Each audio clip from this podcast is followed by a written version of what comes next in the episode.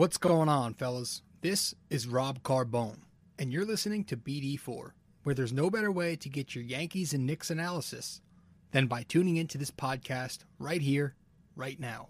Let's go.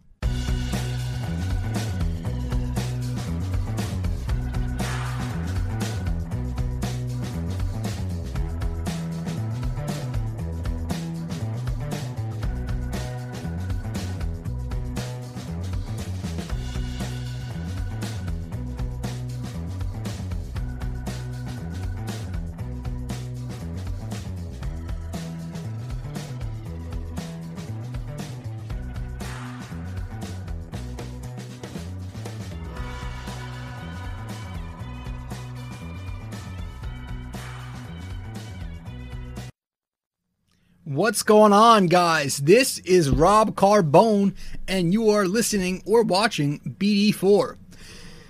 We're doing episode 72 tonight. Knicks lose their streak. They um they were on a four-game win streak. They picked up a win in Detroit against the Andre Drummondless Pistons. Then they lost on or last night on Sunday night in double OT to the Atlanta Hawks. I actually didn't get to catch that second game.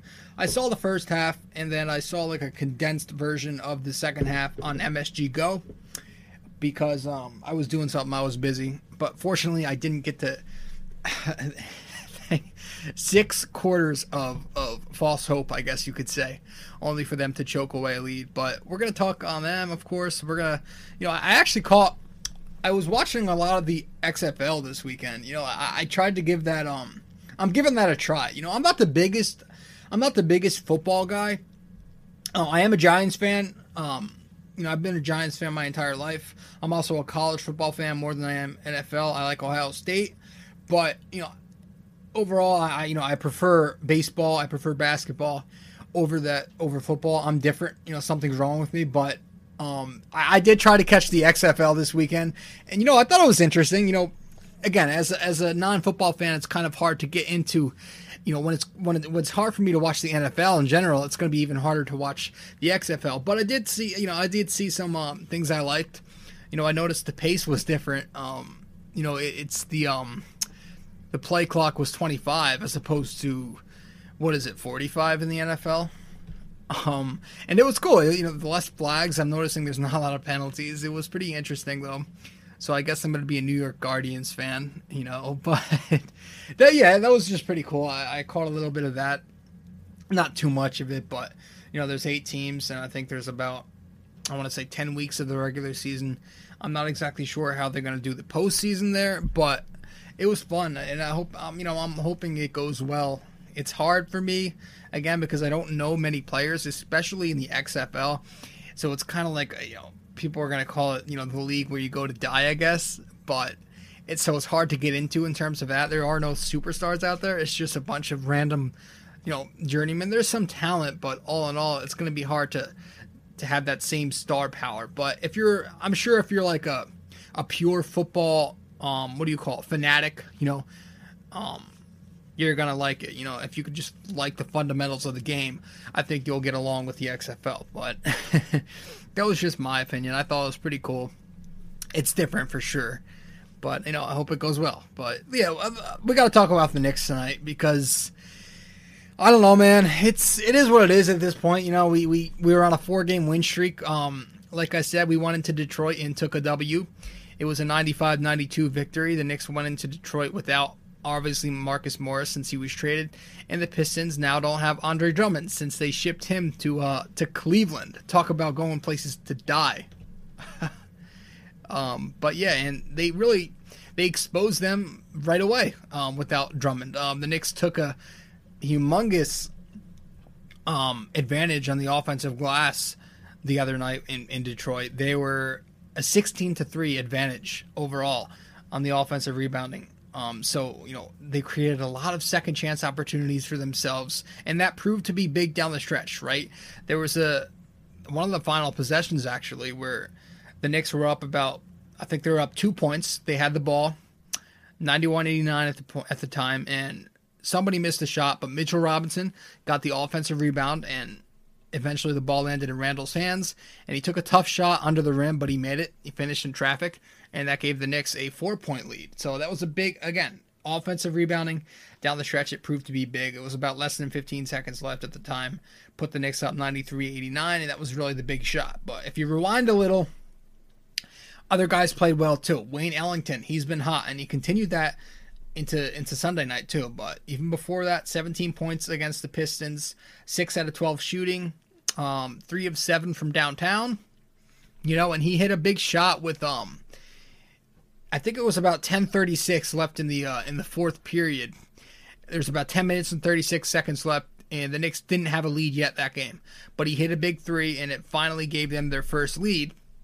And then the two teams kind of went back and forth for a little bit, but then Ellington caught um, he, he, he connected on another three point shot. This was about, I'd say, 445 or something remaining.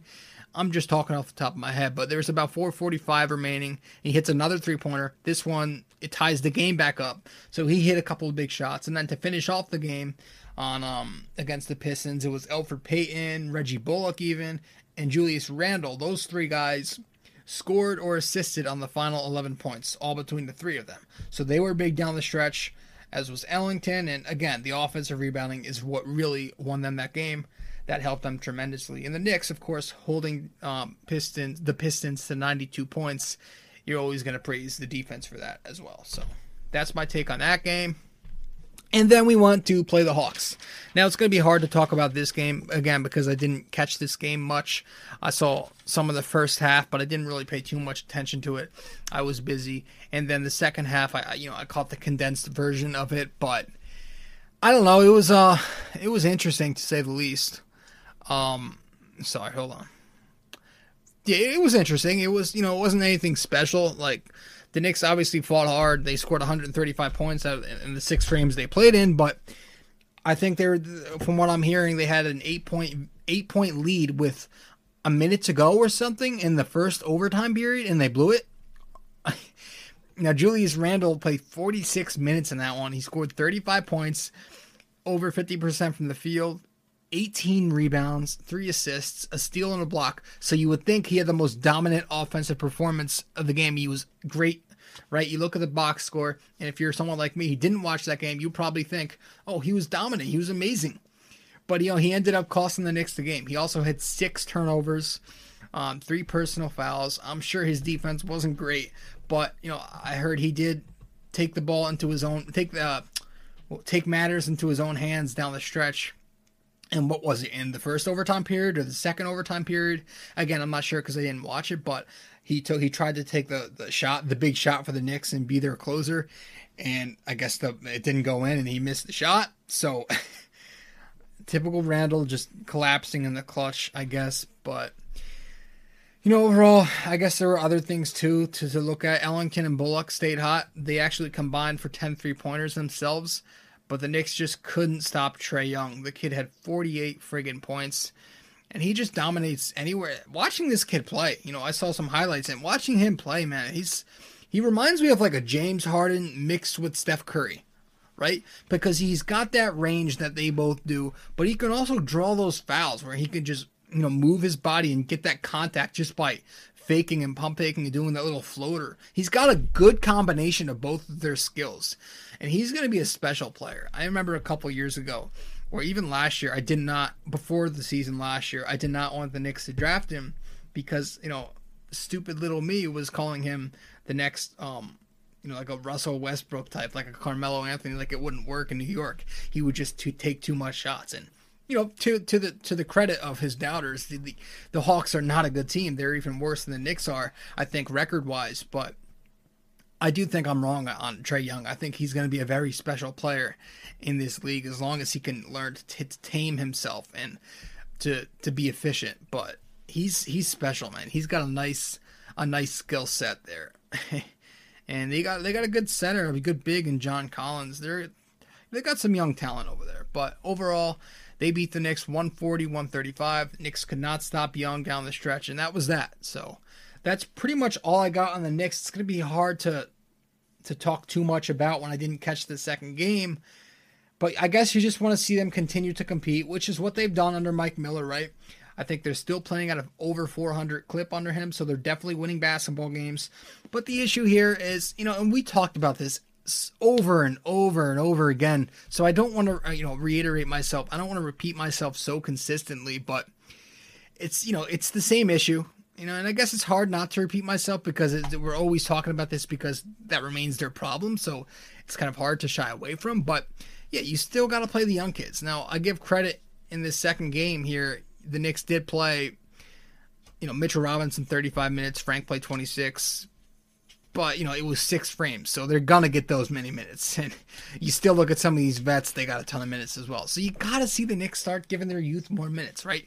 It's it's fun that we're winning, right? It's fun that we're six games out of the eight spot, which is never gonna happen. You know, if you're even if you're delusional, please don't be delusional. I mean, just just we're not making the playoffs. It is fun, but we have to keep our minds on the on the goal here, right?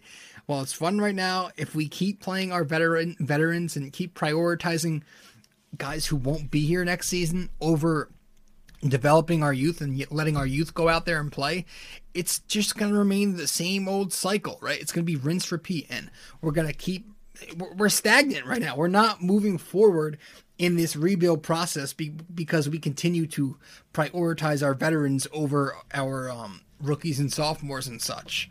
So that's gonna, you know, that's the only thing they need to do. That's the one thing they need to do.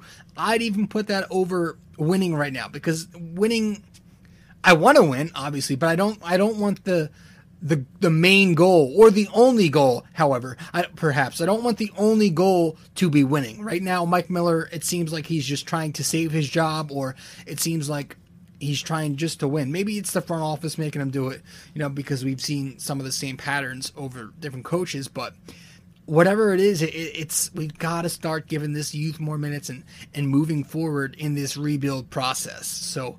I don't know how long this is going to be. Maybe it's something that changes after All Star break, but why would that happen? You know, maybe with maybe it's because they still think they can reach that playoff mandate. But whenever the delusional uh, state of mind you know, kind of fades away from the Knick front office. Hopefully that that's the day we start playing our, our kids and we see more minutes from Kevin Knox, despite him being pathetic. Um, we see more minutes from Mitchell Robinson because last night, 15 and 11 when he got 35 minutes. And this is a guy, Mitchell Robinson. I know he's got his foul issues, right? And that's something that definitely concerns me because honestly, it's just as bad, if not worse, than his rookie season. But still, he still has the talent to go out there and be a walking double double with three or four blocks if he can give you 30, 35 minutes a night. That's the thing. He's got the talent. So you got to hang on to him despite his lack of discipline, despite his recklessness, despite his, you know, raw um, state. You know, we have to stick with this guy and just play him. Just got to start him. It's time to start him. It's time to give um, Dennis Smith another chance here. Time to give Frank Ntilikina some more minutes and Damyean Dotson. Time to include Alonzo Trier in this rotation once and for all, please. Time to stop playing Bobby Portis 25 minutes a night. Time to stop playing Taj Gibson as the starter.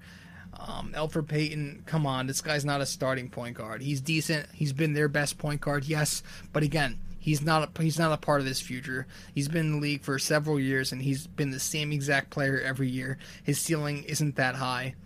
I would not that the other guys are, you know, mega talented, but they're at least for now part of this team's future. So I don't know. RJ Barrett's been back for a couple days. He looked good in the first game, hasn't really done much since, but typical inconsistent rookie. He's been fine. I'm not worried about him. And that's about that, guys. I'm going to end this one about 15 minutes in. So just before you guys go, you know, I just want to make sure you follow me on Twitter, follow me on Instagram, follow me on Facebook. You can find me on Twitter and on Facebook at NY Sports Talk RC. And you can find me on Instagram at Rob J. Carbone. And follow BD4 on um all four different platforms. I'm on a few different platforms now. I'm on Anchor, I'm on Spotify, SoundCloud, and YouTube. Follow BD4 on those four on those four platforms. And then you can follow my blog, It's My Opinion, which is on WordPress. Just type in at NY Sports Talk RC .wordpress.com and you'll get there. And that's all that, guys. That's all I got for tonight. So I'm going to end this and we're going to talk in a couple of days. We've got two more Knicks games before our next episode. So I'll see you next time. All right, guys. Thanks so much for stopping by. Ciao.